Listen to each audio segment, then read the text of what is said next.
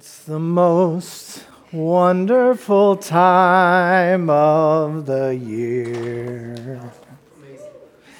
With the kids jingle belling and everyone telling you be of good cheer.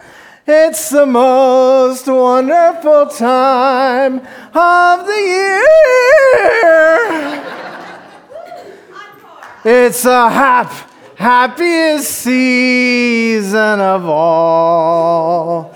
Unless you're really stressed and you're not feeling blessed and in debt to the mall.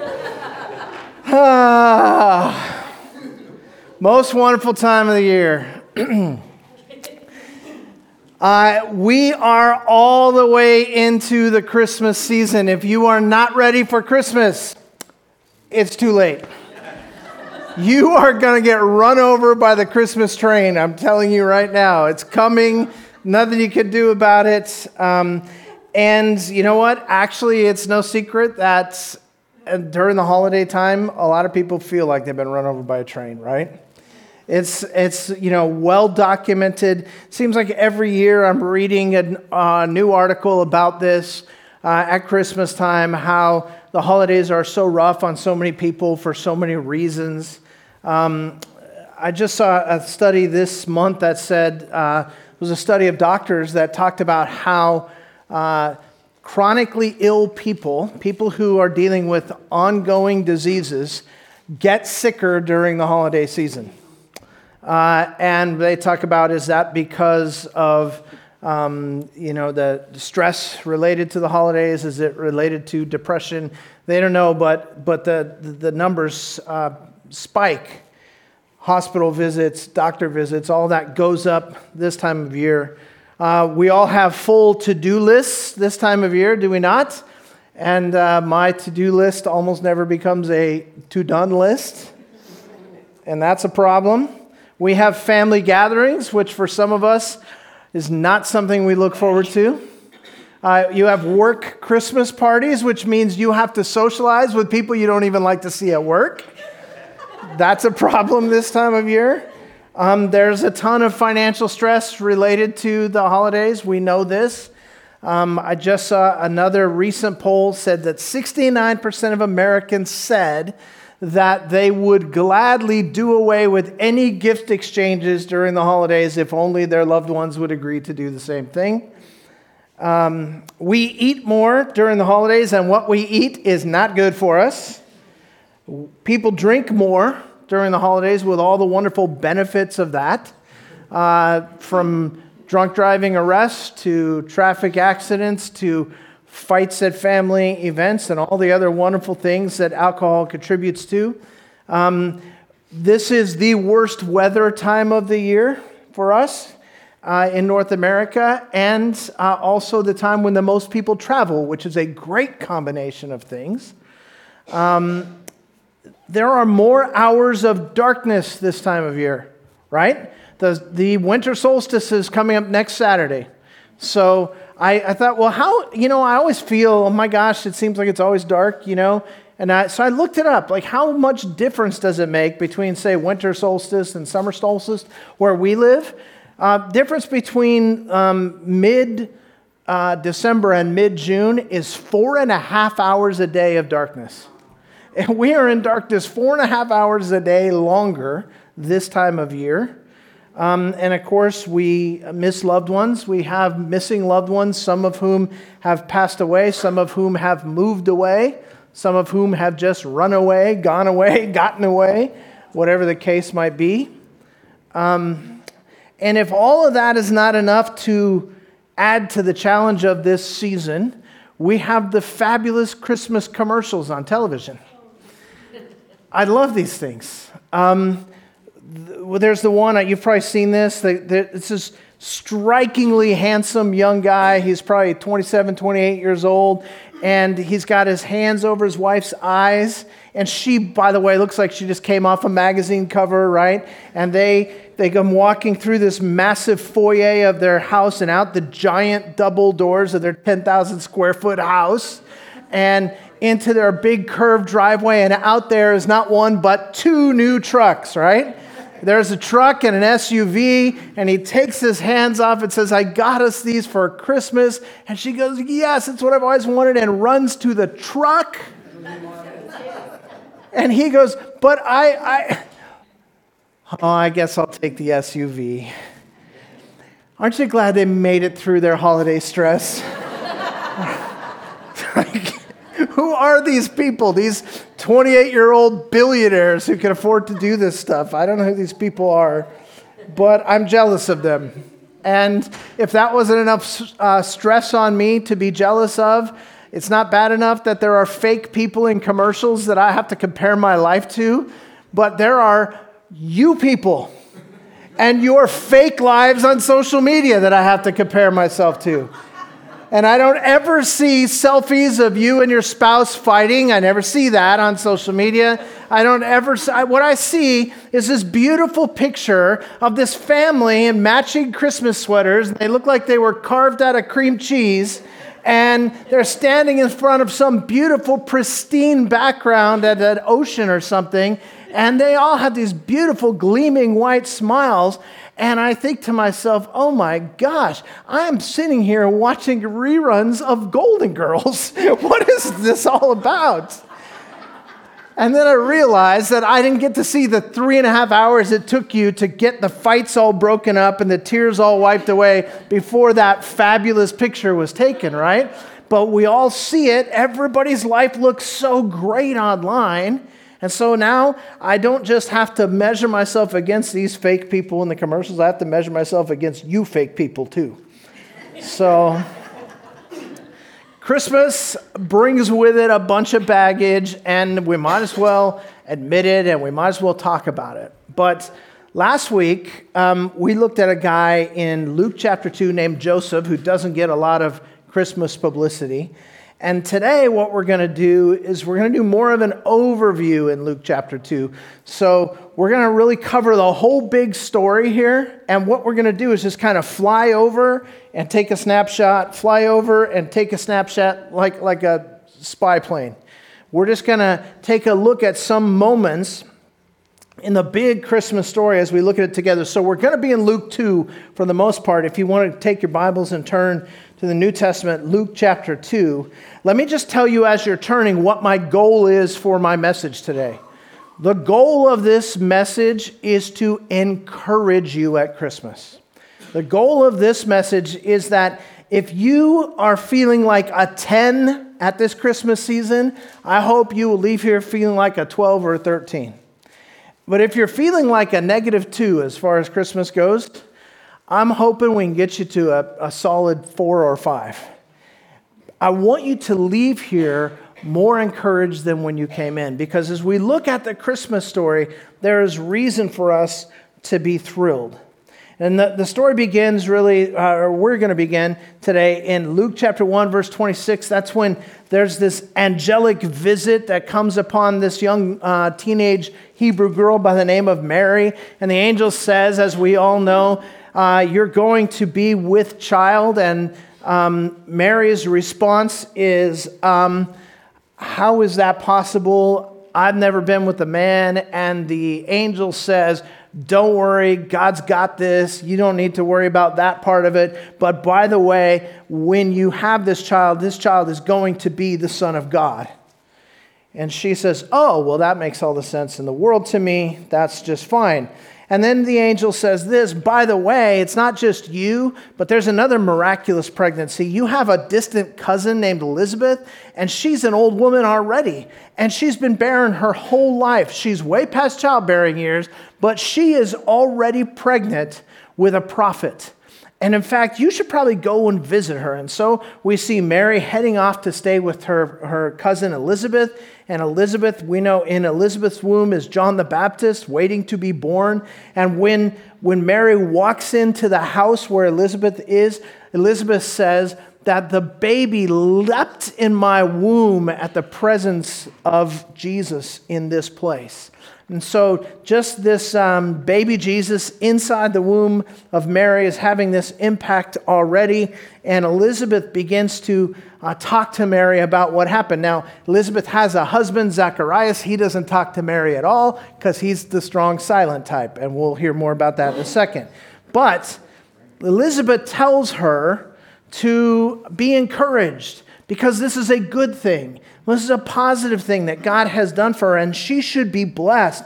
And Mary starts to think about this, and after a while, she thinks about it. She sits down and writes a poem. And the poem we have in Luke chapter 1, beginning in verse 46. Okay? So let's pick it up in Luke 1, 46. Mary said, My soul exalts the Lord and my spirit has rejoiced in God my Savior, for he has had regard for the humble state of his bondslave. For behold, from this time on, all generations will count me blessed. For the mighty one has done great things for me, and holy is his name. And his mercy is upon generation after generation toward those who fear him. He has done mighty deeds with his arm, and scattered those who were proud in the thoughts of their heart. He has brought down rulers from their thrones, and has exalted those who were humble. He has filled the hungry with good things, and sent away the rich empty handed. He has given help to Israel his servant, in remembrance of his mercy, as he spoke to our fathers, to Abraham and his descendants forever. And Mary stayed with her about three months, and then returned to her home. You see, Israel has been waiting for a Savior at this point for thousands of years.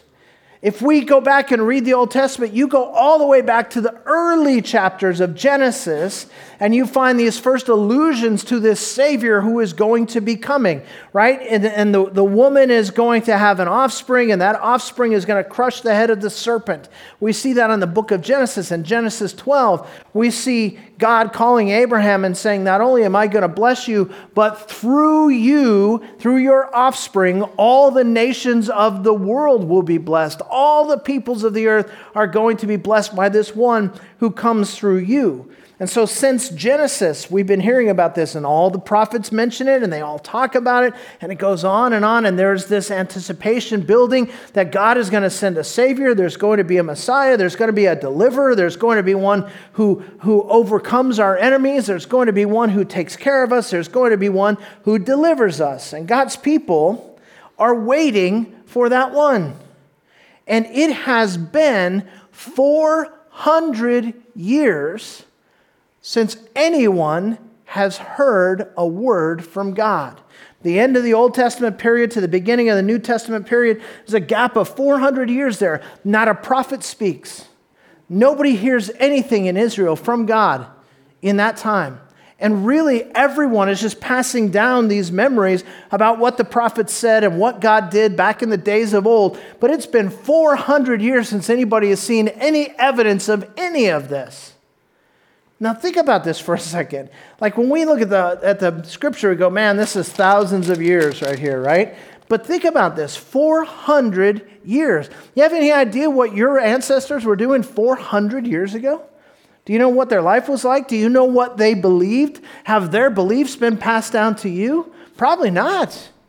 400 years is like 10 generations where they've been waiting to hear from God. And the question has got to be listen, what happened to God? Did God abandon us? Does God no longer like us? Did God die?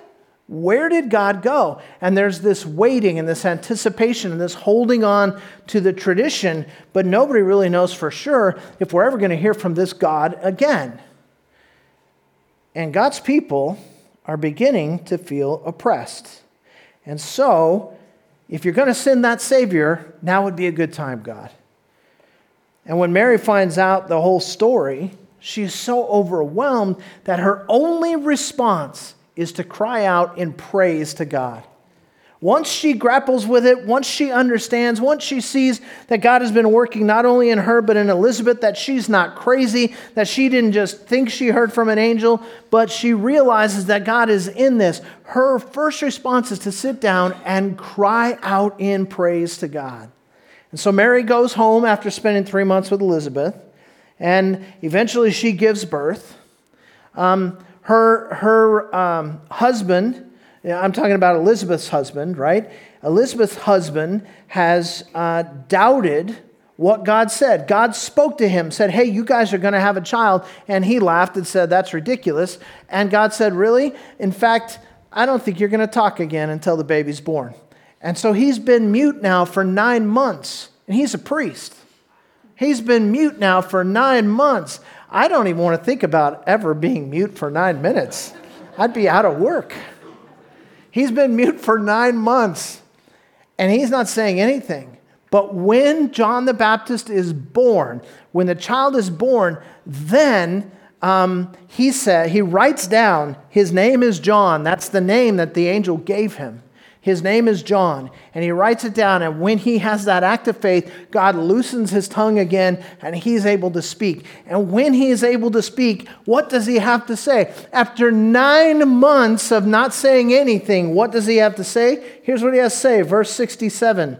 Uh, and his father Zacharias was filled with the Holy Spirit and prophesied, saying, Blessed be the Lord God of Israel, for he has visited us and accomplished redemption for his people, and has raised up a horn of salvation for us in the house of David, his servant. As he spoke by the mouth of his holy prophets from of old, salvation from our enemies and from the hands of all who hate us. And he goes on and he just he just either shouts or sings this this poem of praise to God. The first thing that comes out of his mouth after nine months of not speaking, praise to God. Then we go on to chapter 2, where some angels have been sent to some shepherds in the well known story that you know because Linus read it to us every year as we were growing up. And the shepherds are keeping watch over the flocks by night, and suddenly an angel appears, right? And, and we get this story in uh, chapter 2 that a Savior has been born, and the message is given to these shepherds. And before you know it, the sky is filled with angels, and the angels are praising God. Go to chapter 2, verse 13. And suddenly there appeared with the angel a multitude of the heavenly host, praising God and saying, Glory to God in the highest, and on earth peace among men with whom he is pleased. So the shepherds go and they visit the newborn king, and he's lying in a feeding trough. And as they as they uh, worship him, and then they go away, the scripture says that as they went away, guess what they were doing? Praising God. That's their response to being introduced to Jesus. Are you starting to see a pattern here? It's starting to develop. As the story continues, Joseph and Mary take Jesus to the temple when he's eight days old, right? It's time for his circumcision. And when he gets to the temple, there is waiting there outside the temple a man by the name of Simeon. Simeon is an old man. He's been at the temple for the better part of his life because when he was a young man, God told him that he would not die until he saw the salvation of Israel. So he has been waiting for this Savior, and he figures, I might as well wait at the temple and worship God while I'm waiting. And while he's waiting, he looks up and he sees this young couple carrying their eight day old son into the temple for the uh, circumcision rite. And he immediately, the Holy Spirit tells him that's the one. And he begins to rejoice and he goes up to them and he gets to hold the baby and when he does, what does he do? He praises God. And he gives us this little song of praise. And then there's this lady named Anna. She's as old as Simeon, and she's been there for decades and decades and decades. And she too is waiting to see, the scripture says, the consolation of Israel. And when she sees the Christ child, she knows that this is the Savior that we've been waiting for. And what does she do? She begins to praise God. You can read all of this in chapter 2 of Luke. Do you see the pattern now? See, everybody in this scene finds himself or herself praising God. Mary, Zacharias, the angels, the shepherds, Simeon, Anna. If we were to take our time going reading, we would meet these magi, these, these uh, visitors from the east. And what do they do when they see the Christ child? They praise God. And so, over and over and over and over again, we just see this pattern. And as so many of us struggle during the holiday season, I wonder if that's what's missing in your Christmas experience? Praise. See, it's really easy to get distracted or confused. It's, it's even easy to completely ignore Jesus at Christmas time, at the time when you would think would be impossible to ignore Jesus. But when you stop and realize that what this is really all about, this Christmas story, this Christmas season, you just can't help but lift up your voice to praise God. So, before we get out of here this morning, I want us to take a few minutes and think about this concept of praise and then measure our lives and ask ourselves, where does all this fit in my life? What needs to change in my life? So, let's think about praise. First of all, I looked it up. Praise is a verb, right? So, if you can go back to, I don't know, when you learned this, fourth grade, something like that, go back to elementary school when you're learning about nouns and verbs and adjectives and adverbs. A verb is what kind of a word?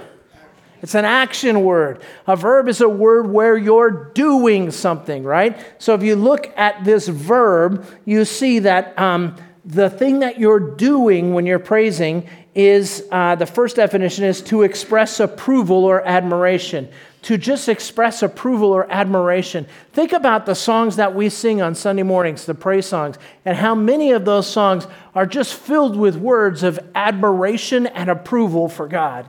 That's what praise is all about. But I love later on down the line, they give these multiple definitions. One of the definitions was the opposite of complaining or grumbling, which I really like. That helps me a lot. Just, just picture we've all, we all know people like this. You might be sitting next to a person like this right now. We all know people who just, the glass is always half empty, right? The, the, the situation is always grim. Things are always too difficult. There's always something wrong. There's always something to complain about. People that are just shriveled up and bitter and they can't enjoy life at all. Picture that person, right? Don't shout out any names, but picture that person and, and picture that face. You want to know what praise is? It's the opposite of everything you see in that person's life. Okay? It's the opposite of that grumbling and complaining spirit. It's a spirit that wants to exalt and uh, give approval and admiration. Listen, I know that so many of us are hurting during the Christmas season. And it's natural when you're hurting to want to grumble. It's natural to become depressed.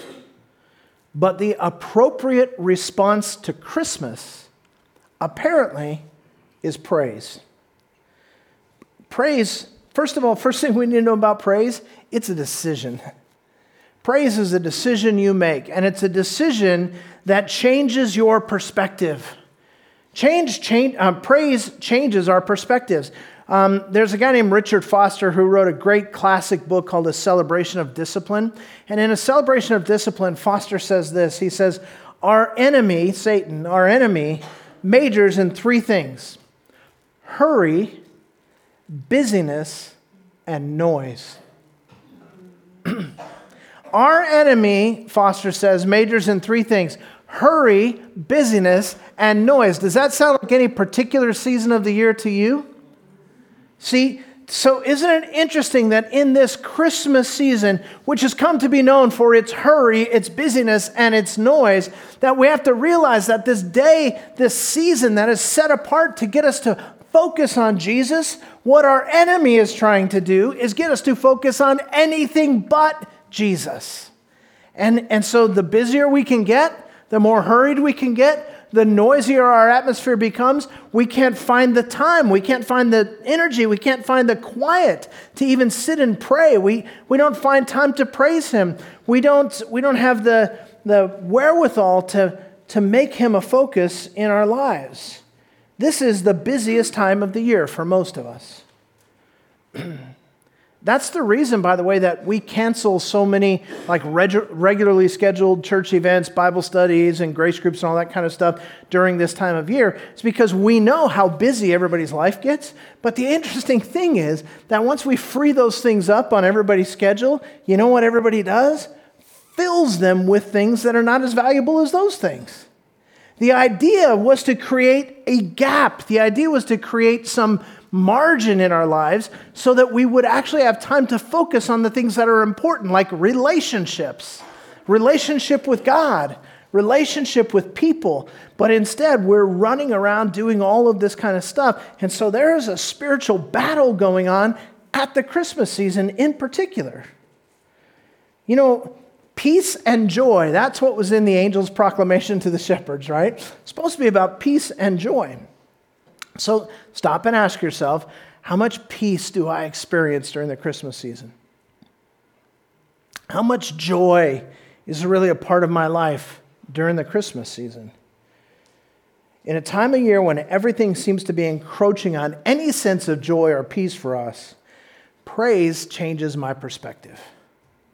Praise takes my eyes off of me Praise takes my eyes off of my life, my problems, my schedule, my finances, my expectations, my emotions, takes my, my eyes off of me and instead projects my eyes where they need to be onto Jesus.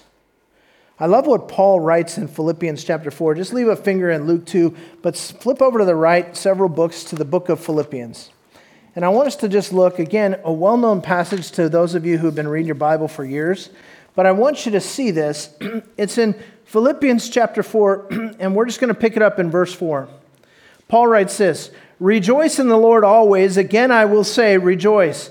Let your gentle spirit be known to all men. The Lord is near. Be anxious for nothing, but in everything, by prayer and supplication, with thanksgiving, let your requests be made known to God.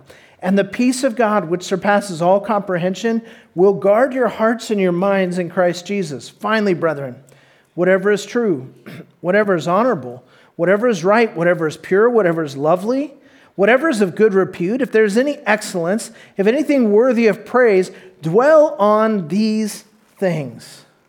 See, Paul understands this tendency that we have in life to get anxious. And he knows that our hearts go nuts, and he knows that our minds go nuts, and he knows that we get inundated with noise and busyness. And he says, I have a solution for you. Don't be anxious. What do you do instead? Things like choosing to pray, choosing to give thanks, choosing to turn your attention to God, choosing to take your mind off those things that are just overwhelming you and put your mind on things that are good, that are true, that are pure, that are lovely, that are of good repute. Put your mind on those things, he says. And when you do, what you've done is you've taken your eyes off of you and your problems and you put them instead on Jesus. And when you do that, what he says happens is the peace of God that surpasses understanding guards your heart guards your mind in Christ Jesus. You are protected against the onslaught of the enemy by your focus on God. It's a matter of choosing to set your focus on Him, choosing praise.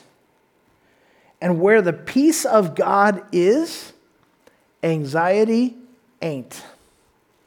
And that's what God's trying to help us with. So, isn't it ironic that we can honestly look back and say, man, Christmas times have been some of the most anxious times of my life. Christmas times have been some of the most t- uh, challenging, tiring, draining times of my life. And God says, you know what? It doesn't have to be that way. You have a choice about where you turn your attention. And when you change your attention, that changes everything. and by the way, when we talk about praise, I know we tend to think of uh, coming to church and praising God in song. Praise is way more than just singing. It's way more than just singing. You, you could praise God in any setting, at any time, at any place. You could praise God when you're driving. Some of you would be very good if you would change what's coming out of your mouth when you're driving to praise, right? You could praise God when you're driving. You could praise God when you're at work. You could praise God when you're out walking. You could praise God when you're resting. Those are great times to praise Him. When you're on the freeway and some idiot cuts you off, that is a great time to lift your hand and praise God. it's a great time to do that. Whenever and wherever you are, there is a choice to be made about praise. If you choose to, you can praise Him. And when I do that, it's an incredible impact it has on me. See, praise sets me free from the bondage of the moment, and it allows me to live in light of the bigger picture. And there's so many things in the moment, you know. Oh, I'm late for work, I'm late for work, I'm late for work. You know, don't you love that feeling when you're late for something you really can't be late for?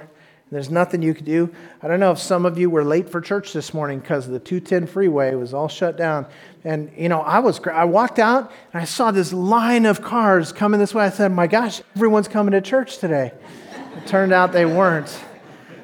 So, so that feeling when you're late and you just, you just, your muscles begin to tense and you just begin to think of all the terrible things and how frustrated it is. I mean, some of you, you just like being late. So, for those of you that don't understand what I'm talking about, if you're an on time person, being late is awful, right? I, am late for work. You know what? I'm just not feeling well today. I have a headache. I just have a sore throat. I'm just not feeling well. Or, you know what? I just failed an algebra test. I'm going to fail this class. I'm going to have another year in the 10th grade. That'll be four. And, and, and it just eats at you. See, uh, the car needs tires. I don't have the money. The kids need braces. I don't have the money. All of that stuff is the small picture stuff. Now, I'm not saying it's unimportant stuff. Some of it is very important. But it's a matter of perspective, isn't it? When you get focused on that and this little thing, I'm late, I have a headache, I'm, I don't have enough money, and I'm focused on that, it just becomes bigger and bigger and bigger and bigger until I can't see anything. And what God wants to do is wave his arms and go, Hey, I'm still here. You know what? You're still saved. I still sent my son to set you free from the power of sin and death. I still love you. I still have a remarkable plan for your life. I have a remarkable plan for this day. I have a remarkable plan for this moment when you're late and gripping the wheel. God wants to remind us of the bigger picture. See, I'm not saying all that stuff doesn't matter, but I am saying that the old hymn is true.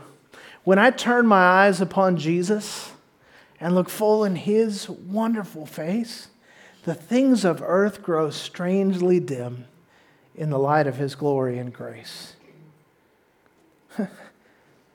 Praising Jesus puts things in perspective. I know you can't find a parking place at the mall this time of year. I know.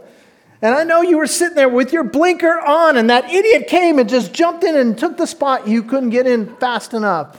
I know. But God loves you so much that he sent his son to become human to die for you. Now, doesn't that put things in perspective? So, why not praise him? Why not thank him? Mary's plan was completely squashed. Mary's life was thrown into absolute upheaval. And what was her response? She praised him. Zacharias hadn't spoken in almost a year due to this sudden onset of muteness, and he had to adjust his thinking. He was just getting ready to retire and move to Florida. And now he gets news a baby's coming. And how, what is he thinking? He's got to be thinking, God, when we were 20, we begged you for a child. God, when we were 30, we saw every doctor to find out why we couldn't have a child. God, even into our 40s, we were still praying that somehow you'd give us a child. And now we are old and we are tired. Man, if you, some of you, if you're around my age, just imagine if you got news right now that you're just getting a baby. I love visiting my grandchildren and giving them back. But, but Zacharias got this news his whole life's about to change. And what did he do? He praised God. The, these shepherds, we don't hear enough about these shepherds. They're in the story every year. They had horribly difficult lives. To be a shepherd in that culture was at the very, the lepers were below you, and that's it. They were complete social outcasts. They were unclean, unable to worship in the life of Israel. They had to live outside the city. They were homeless people. They were poor, and they were looked down on by everyone. And the angel came to them. And I love the message for in this day in the city of David, there has been born for you, shepherds, a Savior who is Christ the Lord. And when they heard that and when they saw this child, what did they do? They praised him. Simeon was old, he was about to die, and he got to see the Christ child. And what did he do? He praised him. The same was true for Anna. We didn't even talk about the Magi. They traveled all that distance, right? And they had gone hundreds of miles just to see this child and put their lives at risk. Their whole lives have been turned upside down. They're covered in dust. They smell like camels. And what do they do? They praise him. In fact, if you read the Christmas story in its entirety, just read the first couple chapters of Matthew, first couple chapters of Luke, I bet you're going to discover that the most common activity found in the Christmas story account in Scripture is that of praising God. Praise is the theme of Christmas.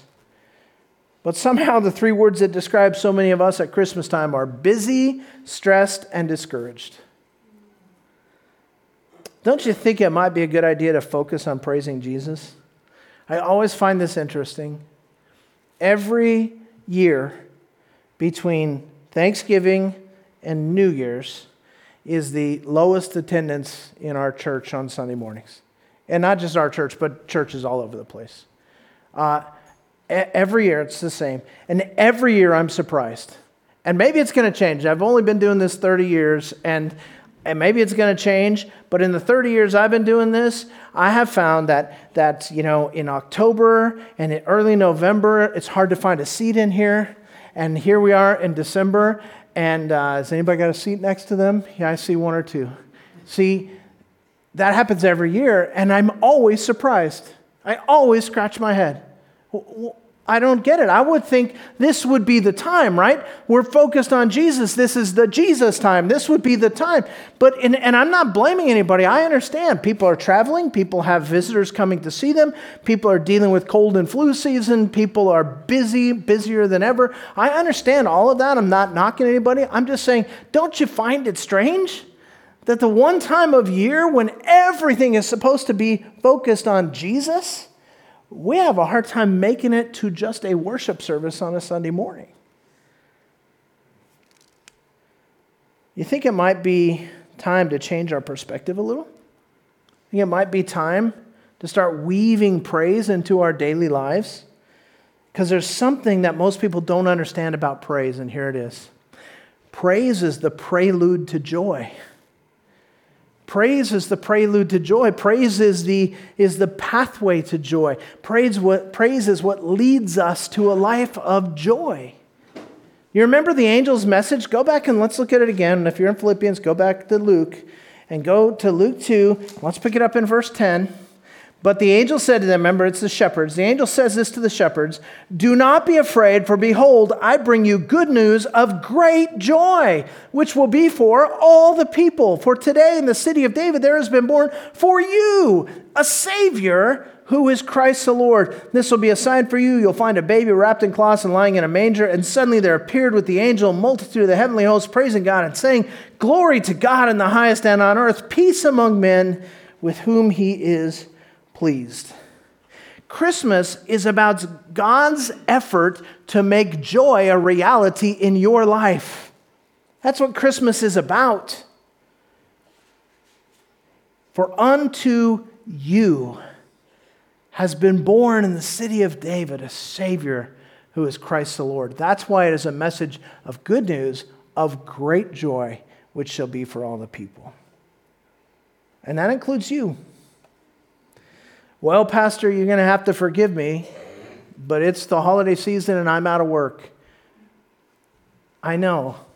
I understand.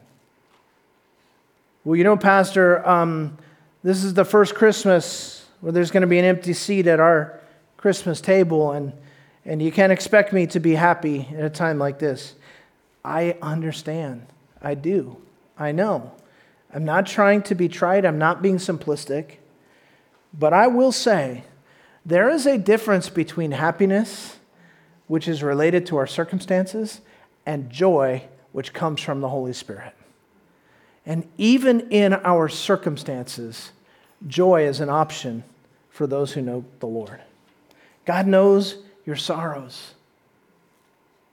God sees your circumstances. He is keenly aware of your suffering. He knows what gets stirred up around the holidays for you. Neither he nor I is trying to make light of any of that. But there is something about praising him, especially at Christmas, something about praising him that reminds us of what is true in spite of our circumstances. You and I were hopelessly lost in our sin, and he came to save us. We were self proclaimed enemies of God and he came to save us. We were incapable of doing anything about our dilemma, unable to save ourselves, and He came to save us. And the Bible says that while we were yet sinners, not waiting for us to figure it out, not waiting us for us to get our lives right, He sent His Son. And why did He send His Son? The, the theologians tell us, I love this, I love this phrasing, that the theologians tell us that the incarnation is about God becoming man. Why?